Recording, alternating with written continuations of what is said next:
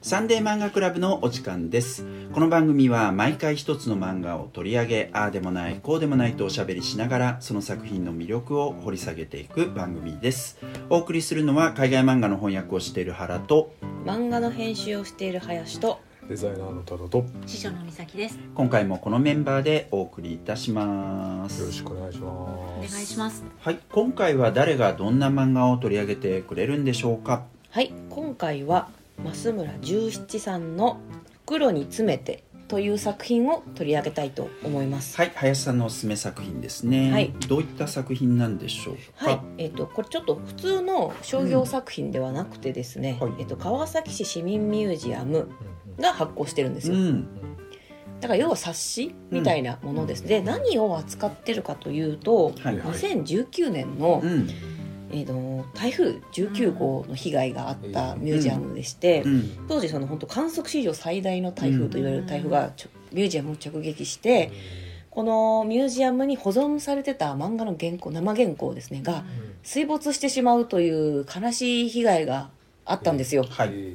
でそこからじゃあその水没してしまった原稿をどのようにじゃあ元に戻すのかうんっていうことを扱った、うん。を描いたまあなんか想定としてはこういう活動を今してますっていうことを伝えるうん。小冊子なんですけど、うん。まあ、めちゃくちゃいい話というかなるほど。なんだろうなこう編集としてこう漫画作るうん側としても多分なんかこう思うところはあるし、こう師匠の三崎さん的にもすごいこれは言ってくれることいっぱいあるんじゃないかなと思って、この作品をあのちょっと今日は話したいなと思いました。まあ、はい。ざっくりあらすじ言うとこれあのこのミュージアムとあんまり関係ない漫画の主漫画家さん、うん。まあ、まさにこの増村十七さんうん。の視点でまず描かれているはい。作品で、はい。まあ、ある日、まあ、漫画描いてみないみたいな。これについてね。そうそう、はい。というところで始めてじゃあいかにどうやってあの漫画じゃあ水没してぐにゃぐにゃになっちゃってるんですよね。漫画とかも、うん。だからもう汚水だから台風の水うん。川の水を吸っちゃったりとか、でふで乾かした後にふやっとしてるとか、うんじゃあこれって直せんの、うん。とかう、んうん。直してどうすんの、みたいな素朴な疑問でかつ書き手であるあの増村さんの視点も入ってるっていう、まあ、増村さん的には、うんうん。あの自分はまあ今書いた漫画のことしか考えられない、うんうんあとそのこのし今週どうなるかもよくわからないみたいな、そういったところから、うん。あのこの、えっと、レスキューしてそうですね。それを長く保存することってどんなことなんだろうっていう、うん。そういう視点が入ってるってそうですだねからそのレスキューの話と、うん。なぜ漫画を保存する、なんかほ何もなぜ物をアーカイブするのかみたいなうん。ところまでこの薄い紙なんかそんなにない枚数でうん。すごく的確に話しているし、なんかその話話してるんですよね、うん。そうですね。そうそうそう。はい。ページ数どれぐらいだっけ？100ページもない。え全然ないですよそんな。全然ない。全然ないよ。46とかだから。あ46か、うん。へえ。ちゃんと漫画としてそのなんか水分、だからこれすごく質感がすごい1話の中で入ってるうん。作品だと思っていて、なんかじわーっとお水がこううん。入ってくる感じとか、あとはなんかこう漫画描くの大変みたいなその なんかうまく描けねえみたいなあー。増村さんのその一書き手としての、うん。あのポケーっとした感じとなかるほど。あとはそのなんか途方もない手作業の感じとかが、うん。なんかすごく全部の質感がリアルですごくいい優れた漫画だと思いました、うん。じゃあ美咲さんの感想は最後にとってはどうかな、なんだそりゃ。と思うので多田さんどうっすか？あうん。ええあの確かにねこのじ事件まあうん。みんなその当時大変なことになったなっていうのは記憶に新しい部分だと思うんですけども。3年前ですからね、ね。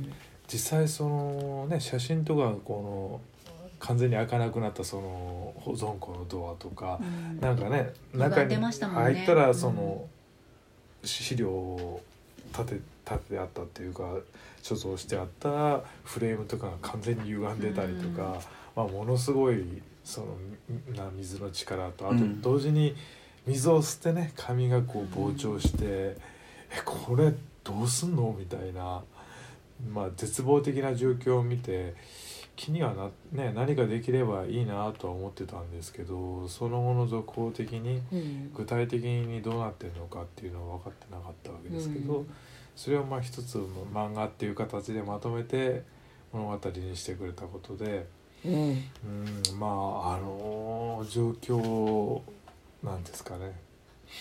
保全修正えなんですかね。修復して保全うん。してとりあえずその保存できる状態に持っていくまででまあ途方もない努力が払われているんだろうなっていうことがまあこれ見ただけでもよくよく分かったっていうか、実際にはなんか動画とかもあるみたいで、う僕はそれ見てないんですけどもそういうものを合わせてみるとよりその、うんなんですかね現状の、うんがどういうなっていうの結構その漫画的にねドドドドっていう序盤の部分で台風のうん。どうしようもねえなこりゃっていうよううなん。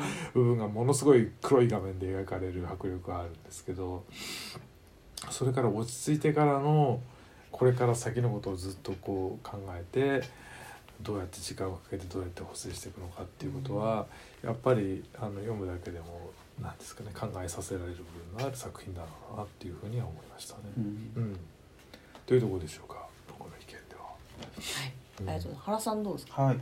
えっと、そもそも僕はまず川崎市民ミュージアムに、まあ、行ったこともあるしお客さんとして、で、えっと、仕事の関係でバックヤードに入ったこともあるしそれからその、えっと、水没してしまったところで、まあ、作業もしたこともあるわけですね。うんで、まあ、そういうえあのなんかこうそこを利用したっていう人間の立場から言うとすごくショッキングなことでした。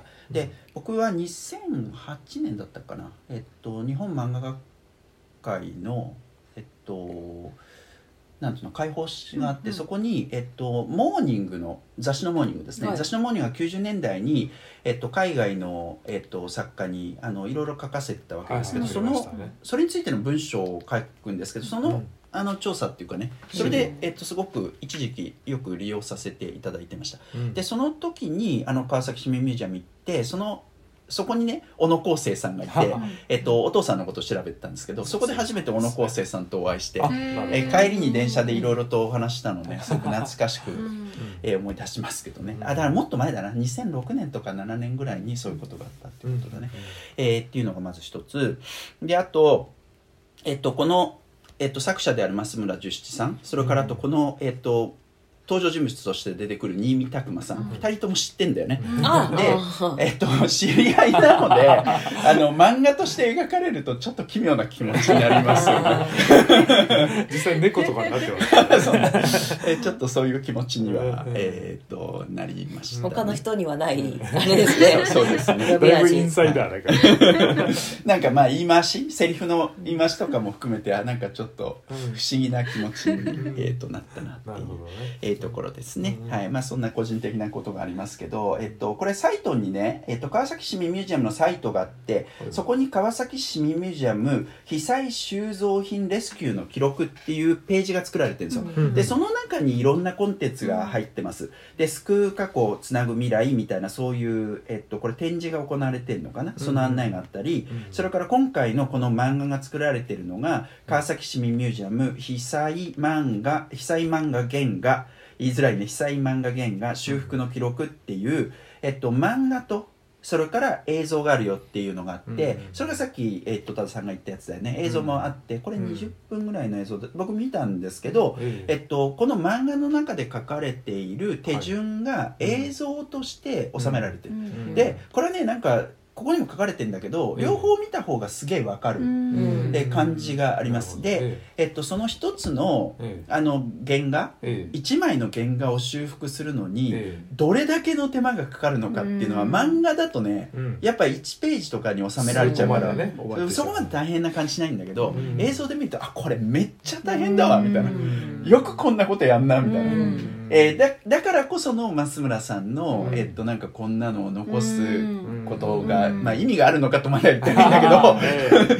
そんな問いにはなるよなってとこですね、ええ。えっと、それ以外にも被災収蔵品処置の記録とか関係者コメント集とかね、えっと、あとは被災収蔵品レスキューの記録集とかいろいろあって、えっと、30分ぐらいの長い動画もあるんですけど、うん。あの興味深い興味深いって言い方いいのかどうかわかんないですけどね、うん。えーありますね。うん。はい、でもう一つすごく思うのは川崎市民ミュージアムって漫画のミュージアムとしてはすごく重要なミュージアムの一つうんですよ、うん。漫画の展示いっぱいやってきました。で、うん。88年にできたんだよね、うん。でバブル真っ只中にできたはいミュージアムがね、うん。えっと、これバブルとは直に関係ないけど2019年っていう時代にうん。もう使えなく場所としては使えなくなっちゃったわけだけど、ね。使えなくなるっていうことになったと、えやっぱ日本が辿ってきた歴史とかさ、うん。またもっと大きく人類の,、ああの気候変動とか、ええそういうのを考えると本当に微妙な気持ちになるよね、うん。いろいろ考えさせるなっていう、長い実際ね漫画自体も長いスパンでのねタイムスパンで考えてるものです、うん。確かにそれは思うかもしれないそうなんだよな。そういうことを考えさせる。で、えっと、この被災した後に、えっと、修復するっていう決断をしていろんなことを今やってるわけじゃないですか、うん。でそういうのがなんかこうミュージアムのコンテンツになってるうんっていうこと、うん。えっと、作品そのものではなく、うん。いやすげえ興味深いし、うん。でそのなんかこうその修復のねなんかこうネットワークができていろんなことをやってるってことはこの後の財産には確実になるよね、だからその中でこういう漫画もできたってことはすごく意味があることじゃないかな、う。ん。しやっぱ方法としてなんかすごく正しい感じがしますようん。ね、本当にそう思う、うん。なんかアーカイブしたらじゃ起きないんじゃないですけど、うん。アーカイブして、うん。それも動画に残して、うん。で漫画って形で発表するっていうのは、しかもねこの増村さんはそのミュージアムと近接したところに住んでらっしゃったそうそうそうみたいね、うん。うん。多摩川挟んで向そうこう側ってそうそうだから多分その当日被災した当日の川の様子とか、えこの漫画でも印象的に書かれてるんですけど、その翌日はもう結構綺麗に、うん。まあ、落ち着いてたと。ただなんか、その水をかき分ける音がすごい印象に残ってるみたいなやつややっぱその場に住んだる方じゃないえと残らない記憶だなっていうのうん。もちゃんとこの作品の中に入ってて。そっかそっか。うん。なんか単にその記録うん。じゃない漫画の部分がすごくうん。入っててうん。なんかそうね。かなんか完璧やなって。これさな漫画の冒頭でさ、うん。あの印象的な言葉から始まるじゃない？なんだっけ？えっとなんだべさ。うまくうまくいかないっていうね。やっぱこれさ、ん。あのお題としてはチャレンジする価値があるっていうか、うん。チャレンジしたい気持ちもあると思うけどこれ書くの実際には大変だと思うんですげでそのなんかこうそういったところも含めて、うんえっと漫画に刻まれているっていうのはあの素晴らしいのかも。うんしれないですね、うん。で、うんえやっぱね映像があると映像の価値は本当に素晴らしいんですよ、うん。だから漫画いらねえんじゃんっていう気に一瞬なるけどん。でもやっぱ漫画に関わってきたミュージアムがうん。漫画をこうやってやるっていうのは、うん。それはすごうくん。必要だよな、ううん。んっていうとりあえずそんなところかな。うん。じゃあ鳥。はい。どんないいこと言ってくれるか上げてきたね。美咲ことはちょっと言えないと思いますがあのー図書館に勤めていて、うん。でもちろん川崎市民ミュージアムさんとも、あのーなんていうか存在知ってて、うん。みたいなところで言うとまずはありがとありがとう、これを形に出してくれて本当にありがとうと思います。すね。うん。なんかうーん台風で川崎市民ミュージアムさんがそうなったって聞いた時ももう激震が走るくらいのそうそうですよなんだっねてどういうことなんだ、うん。できるだけ早く手を差し伸べたいっていう思いとでも実際には水が引くまで何にもできないみたいなうん。事実として進まないことでだんだんみんなの中に、はあ、大変なことが起こっちゃったっていうなんていうか絶望的なものがあって、うん。で実際にそこからあの修復に手をつけるまでに大きく時間が空いたりとか、うん。で詰めつけ始めてからも書かれてるように一つ一つを丁寧に進めなければいけないでも官として何か成果を世に出さなければならないっていうようなさまざまなことが起こった中でその作業もやりつつこういう作品を出して世に知らしめるっていうことを計画してやり遂げて形にしてくれて出したってことで本当にありがとう。と思います。ね、映像を見てすごく思うのは、うん。すごくこう乱雑になってるわけですよ、うん。所蔵庫が、うん。あれをねなんかこそう。う取り除くっていうか全部整理するのめっちゃ大変ですよ、うん。あれ、とにかく大変だと思います、うん。元から綺麗に来たものを綺麗に整理しておくだけでも大変なのに一回それがランダムに大変なことになってしまったものを再度整理してもちろん修復もしながらやっていくというのはとにかく大変でかつそれで新しい収蔵品が増えるわけじゃないのでうんなかなかね難しいところがある中でよくやっていただいたと思います。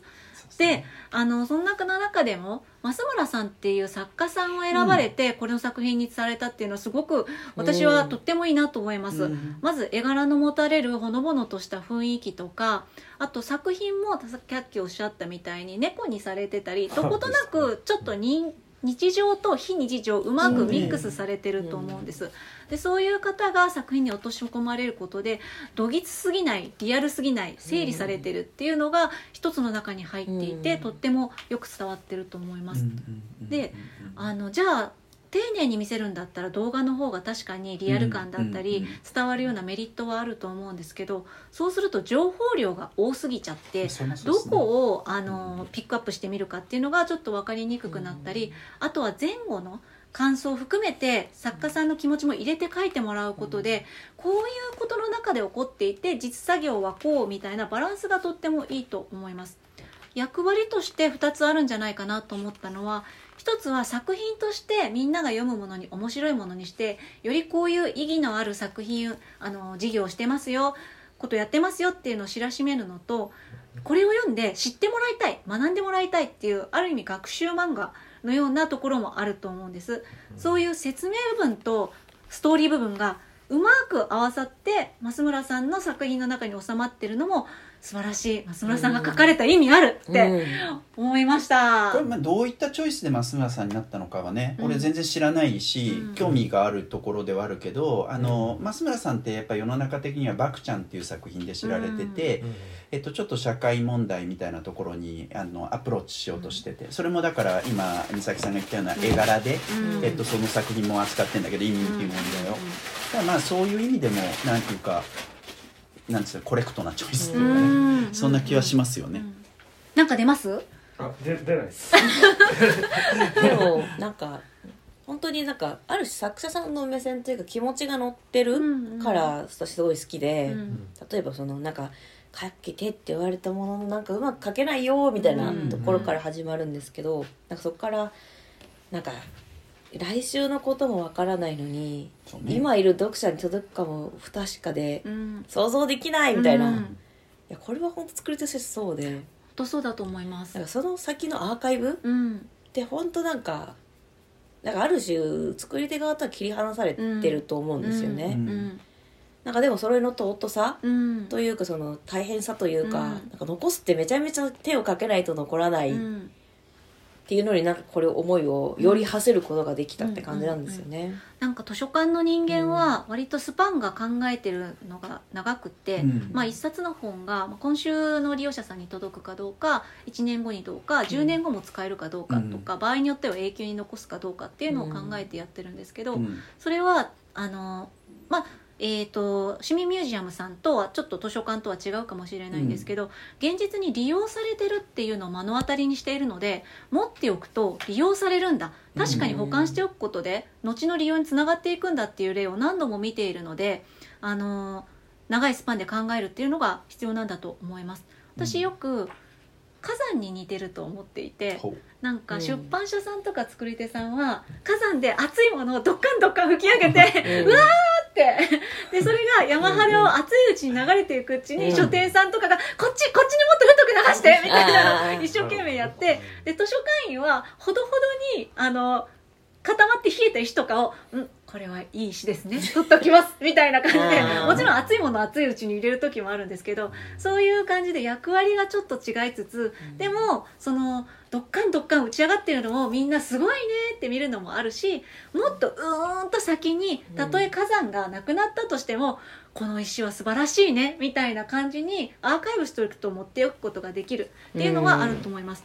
うん。具体例で言うとあのアマビエが結構それに似てると思ってて。アマビエ。が、はい、アマビエってもともとあの古い資料でたまたま描かれていた絵をあの魔除けっていうことで持っている所蔵していた館が公開したことであのなんていうかあこれいいねって広まったんですよ、うんだから元あそうなんだ。そうなんです。持ったので元は古い新聞のコレクションを確かされていた方の画像から広まったんです。あそうなんだ。そうなんです。あ水木さんから始まったとじゃないです。はへい。なんで後で水木先生も妖怪といえばそういえば書いてるねってなったんですけどね。でそのあの収集資料を収集していたことでアマビエっていうことが世の中に流行りそれで何かのラベルになったりうん。なんかのあの菓子になったりすごいしたじゃないですか、うん。そういう経済効果がすごくあったと思いますし、量産型アマビエはねあのなんか辛かった時のみんなのアイコンとして活用できたと思うんです、それがあのたまたま取っていたコレクションの中から発生したっていうのはアーカイブの例としてすごく良かったと思います、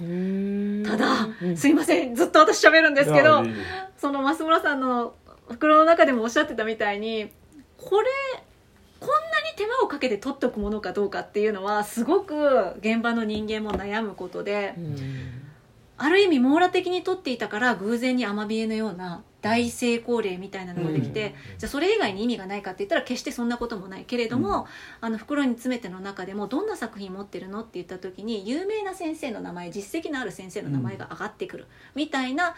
なんていうか誰にでも分かりやすいどんな時代も通りやすいキャッチーな部分を取っておくこととそうじゃなくてそれ以外そのピラミッドの頂点を作るためにある他の作品も取っとかないと意味ないわけですよ、うん。頂点だけ取り続けてても、うん。そういうののバランスとかどうしてもこの修復の段階ではきっと選ばざるを得なかったり、うん。どれから先にやるとかあったと思うことを考えると、さぞ大変でらして、うん。今もまた大変でらっしゃるでしょう、でもこれを知って、うん。なんかそういう大変なことやっても取っといてあの次につなげていきたいってきっと思うことにきっと貢献してると思うので、ありがとう。ありがとうと。質問なんですけど、その基本アーカイブって多うん分いい悪いはうん。一旦置いといて、うんとにかくあある現存するものをうんうん。集めるっていうのがあると思うんですけど、うんやっぱそれをやってるのって国立国会図書館っていうことになるんですか、日本だと。そうですね。あの思想としては世の中にあるものを全部取っておきたいとか、あのジャンル何々ジャンルのものは全部集めるうんみたいなところはもちろんあると思います。なので、えー、と例えば公共図書館とかはそれをいい悪いこの本はいい悪いをあの考えるのは利用者さんである。でまあ、明らかに技術的な誤りとかは、あのもちろん公共の施設だったらそれは望ましくないっていうのはありますけど、うん。例えば論議があるとしてどっちかがいいみたいな考え方はしない。それは利用者さんが決めるっていうような考え方なんで、あのできたら広くいろんなところを集めたいっていうのがベースです。うん。ただし言っても今までは紙の本とか物理のものを集める以上、うん。何がいいかじゃあ限られた予算の中で何を買うかっていうのは判断しなければならないのでそれができるのはある意味国の全部集めると法律で決まっている国うん。には期待がかかります。なるほどな、あれってでも基本的には集めに行くんじゃなくて来るんでしょ？あそうですね、まあうん。あの国立国会図書館の話なので、うん。国立国会図書館は国内で出たものは一部納品しなければならないという、うん。あのー法律があるのでなっています、うんただミュージアムだとやっぱり自分のミュージアムの特色の中でどれを選択するかっていうのはあると思うのでそれは自分の館としてどういうものを見せたいかっていう方になっていくので網羅的かどうかはミュージアムとそのうんうん。図書館とかあと国かどうかはだいぶ違ってくるとは思います。なるほどな、すいませんめちゃくちゃ早口で言ってますいやいやいやいや。でしょまあ専この川崎ミュージアムが興味深いのはあのこの被災をする前からうん。デジタルアーカイブにもちょっと力を入れてたんですへよーで例えば「翔ちゃんの冒険」とか、うん。それから「スピード太郎」とかもそうだったと思うけど、いくつかもうかなり古いものとかはもうあのデジタルでスキャンされてうん。公開もされてんだよ、うん。でその中でされてないものもまあ当然あったと思う、うん。でそういったものがやっぱり結構大変だとは思うけどね、うんでもどうなんですか？情報的にやっぱデジタルと現物、特に原稿、ん。生原稿って結構情報量違うのかなと思うけど、うんなんか今だとやっぱ紙と電子どっちも保存しとくみたいなスタンスってことなんですかね、うん。あまあ基本的にはそういうことでね。じゃないですか？実物があれば実物を取っとくと思います、ただ結構逆に漫画家さんとかにとって今って何が本物なんですか？そうね。ずーっと昔の時って完成されて印刷されたものがあの完成物うんだったから、原稿はいわゆる半下だから、うん。まあ、終わったらもういいいいのいいのゴミ箱に行くっていうのが普通だったよって、うん。まあ、その原生原稿なんか普通に悪いけど編集部のゴミ箱に入ってたみたいな話も聞くんですけど、うん。今は漫画原稿っていうものがもうそれだけで見せると人にうん PR できるような、うん。あの力を持ってるものですっていうのがいっぱいになりつつあるので原画展だったり、うん。原稿を取っておこうあっていうのがあるんですけど今はデジタルで書いた人はデジタルで書いたものが最終本物原稿とかですねでも、うんうんうん。ただ例えば誤植とかミス、うんあここにいなかったはずの女の子を消しちゃえみたいなのが、後から修復して、うん。で版元としてはうん。多分最新しか残してない。データの場合ね、うん。最新しか残してないから、うん。なんか何をもって原本というのかは、作家さんだってよっぽど意識が高くなかったらさ、うん各ステップを保存するなんてしない可能性あるでししてないと思います、うん。で紙の原稿においては、うん。多分連載が終わったりしたタイミング、まあそれ編集部とか会社によるんでしょうけど、うん。基本的には多分一時編集部が預かってて、うん。でも最終的うにん。作家さんに戻す、うん。うん。でその作家さんも多分捨てる人もいるだろうし、うん。保存してる。でもなんか保存とは言えなくて段ボールの端っこに置いてますみたいな人もうん。うんうんいるから、うんでなんかちょっと未来のことを考えると、うん。その作家さんが亡くなって、うん。ご家族が保存するみたいな形になって、これ売っちゃおうとか、うん。例えば海外のオークションに売っちゃおうとかってうん。全然今後起こりうるうん。ますよね。うん。でなんかこれは聞いた話なんでうん。恐縮なんですけど、その1話をもうバラ売りして例えば海外に売っちゃったら、うん。うん。もうそのもう二度と元に全部手元に。なんか1話完成歯抜けになっちゃうから、うんそうなるとその作品としての価値がうん。あのなくなっちゃうから、なんかこうアーカイブ、ん。漫画のとかすごく大事みたいな話も聞いたことあったんで、なんか、うん。なんか本当ずっと漫画業界ってあるけど多分す最後のその原稿の行方は、うん。なんかもうふわっとしてるうん。から今後決めていかないといけないよねっていう感じではありますよね。うん。しかしそれも預けたら安心かっていうと、うん。そうじゃないっていうのがうん。今回の話で。そうそうそうそう。悲しいよね。うんうんそうね。まあでも、まあ、その今回のことを踏まえてこの先何かができるんだったらうん。また変わっていくだろうし、うん今ね、うん。あの原画の収集に力入れてるのは秋田の増田漫画ミュージアムっていうところですけど、へー。にでそことかはまあそういうような知見とかはねいろいろ取り入れてやっていってですねいろんいいんじゃないですか。なあの国内の漫画施設が共同してうん。そういうところにあの知見を貯めていってるのでうん進んでくるとは思います。うん。でもこの増村さんが書かれてるみたいに今デジタルで書いてるのにっていうのがさっきの川崎で収集してるのって何年前くらいの原稿でしたっけ？紙で書かれているものは結構長く持ってるじゃないですか。はい。あえいついつの時代のものあそうですそうですそうです。はい。明治時代のものとかですよね。あるしあと漫画以外もやってるのであそうですね。はい。そうですね。あの漫画の原稿で言うとえっと1888年とか書いてあでもこれは生まれ年か。活動じゃないんであすけど。そうね。あそういうので言うと例えばほらあれだジョルジュビ・ビゴーってはい。いう明治時代に活躍したフランスの作家がいるんですけど、その人の原画とかはい。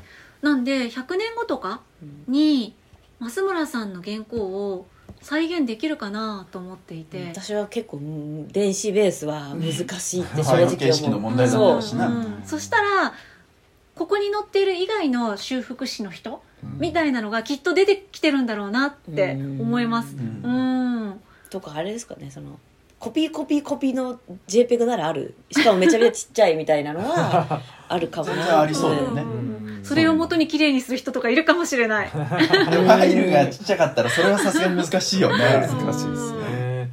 人工知能がどれ勝勝手なもの作ってるかもしれない まあでも今はねなんかその 公開像撮りする AI とかもあるから。あそうなのね。あるあるらしいですよ。へうー。んそういうのを思うとその2022年の今うん。あのこういう形でっていうのを残しかつあの続けようとされてるっていうのが分かって非常に良かったと思います。うん。うん。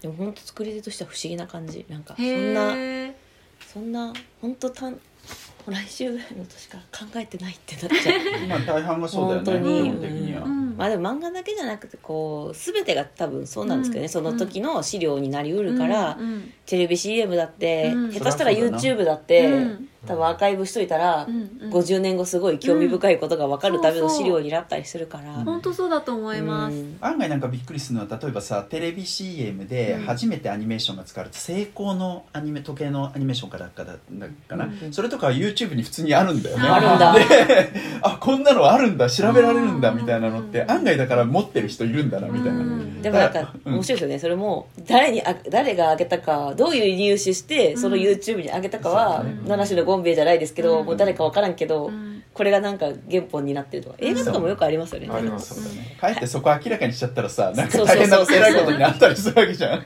で配給会社潰れちゃってもうセあー。ールその再販もできないし、うん。権利今どこにあるのかわかんないけど、うん。全編 YouTube に上がってる個とかね、人所蔵でね,、うん。まあ、最最後の取りですよね、うん。そうですね。そういうところにあの施設が頑張る意味があるかなと思います、うん。誰かがどっかにあって持っているのは分かってるけどその人に対してアプローチできない、あの物理的に遠いとか知り合いでもないのに何々見せてくださいとかってうん。まあ個人所有だと無理じゃないですか、ええでもどっかの美術館が持ってるこってことが分かればうん。活用につながるかもしれないし、あの確認したりとかそういうことも可能だしっていうのは、うん。あの施設が持ってるメリットですよ確かにね。でも嫌な話一個していいですか、はい。はい、なんかうん。もう日本お金なくなりそうじゃないですか、うん。今 お金あったとしても価値がなくなるか後らね。なんかそういううん。いつかうん。置いといたらうん。なんかの資産になるでしょうっていう余裕がなんかうん。ななくなりそうなのはちょっと怖いなって思いますね、うん。なんか、なんかすっごく広い意味で言うと、うん。それは自分たちが作ってきた漫画とか、うん。だからやっぱり自分たちの国だったりとかうん。で持ちたいと思うんですけどもう今デジタルで結構見れることもあるから、うん。なんとなくふっといやもうこの地球上のどっかの誰かが持ってればそれでいいのかって思う時もうん。あります。でなんかさ今回のこの冊子って、うん。本さっきも言ってたけど、本修復事業は2021年のうんバンク・オブ・アメリカうん。アート・コンサーベーション・プロジェクトの支援を受けて行われましたと、だそれ誰が持ってるとかそういう話じゃないんだけど、うん。うん。これを修復してくれたお金アメリカから来てんのかみたいな修復じゃなくてあ修復事業なのかな？本修復事業。まあいろんなところから多分いろんな。うん。冊子の事業なのかなと思ったんですけど。あーああでも本修復事業って言ってるか。らまあいろんなお金入ってそうな気がするけどね、うん。え日本じゃねえんだとかって思わなかった？思うしなんか本当クールジャパンとか言ってる暇あった本当よだよってなんか金使えよって話変なもんぶっ立ててる暇あった本ら当なんかそこはなんかすごくうん国ってなんかてか納めてる税金こっちに使ってくれよ感の静かな怒りはあるって感じ、まあね、まあ案外出てんのかもしれないけどね、うん。いろんなね、うん。出せる分はね。そうですね。あの本当にいろんなところからきっと手を借りたりとか、うん。あの援助の声があったりとかした中でその現場の方々とかは使えるものは何でも使って、うん。あのやっていこうっていうのの一つの表れかなと思います。うん。で多分あれだよ。100年後とかアーカイブ見たらさみんなフランスとかどっか行っちゃってんだよ。そうだから浮世絵みたいにね。そうそうそう。日本何も残ってねえなみたいな。そうそう。だからなんか手塚治虫のさブラック・ジャックとかがさもうなんかもうないわみたいな。みんなあもう全部ルームモマとかにありますみたいになって歯抜けでもう集めらんないみたいになるんだよ。まさにね、今その原画のプロジェクトね、いろんな日本の漫画のミュージアムが関わってやってて、なんだっけ、言い方忘れちゃったけど、なんか、あ言い方も決まってるよね、原画の。うん。で、えっと、それが言ってるのはそういうことだよね。うん。その浮世絵のようなことにならないように、うん。ちゃんと日本で、うん。そういうふうに、あの、ふいろんなところを負担しながらやっていかなきゃいけない。でもねなんかその遺族とかになっちゃうと売れるんだったら売っちゃうっていうのは売るに決まってねるでしょ。ね売るに決まってるもんね 本当に。まあお金があれば別ですけど、みんながみんな手塚プロみたいにそんなねしっかりしてないから。うんそれはそうだよ、ただその日本ってすごく漫画家さんとか自体多いじゃないですか、作品書いてきた方も多いだからそれだその方々の希望を全部が全部叶えるのはすごく難しいと思うんです、うリアルで考えて、うん。そう思うと個人間でもっと取っておけるような、うん。あの方法がうまく確立されてたり、うん。あのうーんまあじゃあ普段動かないけど3年に一遍ほにゃららふにゃらら園の動きがあるんだったらおじちゃんの原稿取っといてあげますかみたいな感じとかそういうのももうちょっとカジュアルになるとなんか利用の方向とかがカジュアルになると残っていける可能性も高くなるかなと。最初からどっか頼みはあなかなかきついのかな現状、と思います、まあでもさそれもだからさなんかこうそういったあの知見みたいなものも割と今シェアされてますよね、うんその原画のプロジェクトの中で、うんだから中性子に挟んでみたいなさ、うんそういうのが出てくるんだけどどな。中性子って何、うんみたいなさ、うんそういうのもあったりするから、うんとかね今後箱もさめちゃめちゃさこう密封性が高くてうん。水没しても中に水が入らないとかねうん。なんかいやもう本当に最近想定外想定して街が想定してる以上の水とか雪とか降るからね。そうすると結局デジタルが一番いいんじゃねい？やでもデジタルよ 弱いって。デジタル弱いってデジタル弱いですよね。まあね何かあったら一撃ですからね。そっかそっか、うん。なるほどな。バックアップをいろんなところにみたいな。うんね、っていうやっぱえー。大事だしでもすごく難しいっていうね話。うん。いや知ってたけどやっぱ改めてうん。そのえなんか途方もなさみたいなのが分かる一冊ですよね、そうですね。僕このプロジェクトそもそも知らなくてこの漫画を作ってるっての全然知らなかったんですよ、だからあの教えてもらってよかったです、うんうん。うん、そうなんですよね、これがこういうふうに広まること自体今もそのさっきおっしゃったみたいに、うん。川崎市民ミュージアムのホームページで見れますし例えば、多分川崎市ミュージアム袋とかでやるとツイッターとかでやると あのうん広報されてるのが引っかかるんじゃないかと思うんですけど、袋にちなみにさっき袋に詰めて川崎で検索したらヒッはい、トしたの。素晴らしい。した？した？した。けどでダメだった。あそうなんですか。だからもうちょっと言葉をあの ミュージアムまで入れたらヒットがあるかもね、あの今も公開されてるネットで見れる。特にあの英語版も公開されてるっていうのはすごくいいことだとあそそれは思うのでそうですね、うん。あで、はい。英語を翻訳してるのがえっとなんだっけ？エクスナさんっていうへー。アクリルトされてるかな？あの漫画の研究者の人です、あうん。でうん。初期の漫画あのうん大正時代とか明治大正時代の漫画とかについて調べてる研究者の人なんでそこそこのなんかこう陣容も面白いと思う、うん。えー。なるほどねはい、あのまだ見てなかったっていう方はぜひうん。見れるので、うんうんただで見れる。ねね。本当です、はい。素晴らしい。はい。そんなところ？はい。ですか？はい、えーということで、えー、と今回はですね林さんのおすすめ作品ということで増村十七さんの「袋に詰めて」えーという作品ですね。この作品を取り上げました。次回ですけれども次回は誰がどんな作品を、えー取り上げてくれるんでしょうか？はい私美咲が「茜の音」という作品をご紹介します、はい矢田恵里子さんで小学館さん月刊スピリッツで掲載されています。はい、次回はその作品を取り上げたいと思います。ということで、今回のサンデー漫画クラブはこれでおしまいです。以上、原と、林とただと美咲でしたまた次回お会いいたしましょう。それではまたまた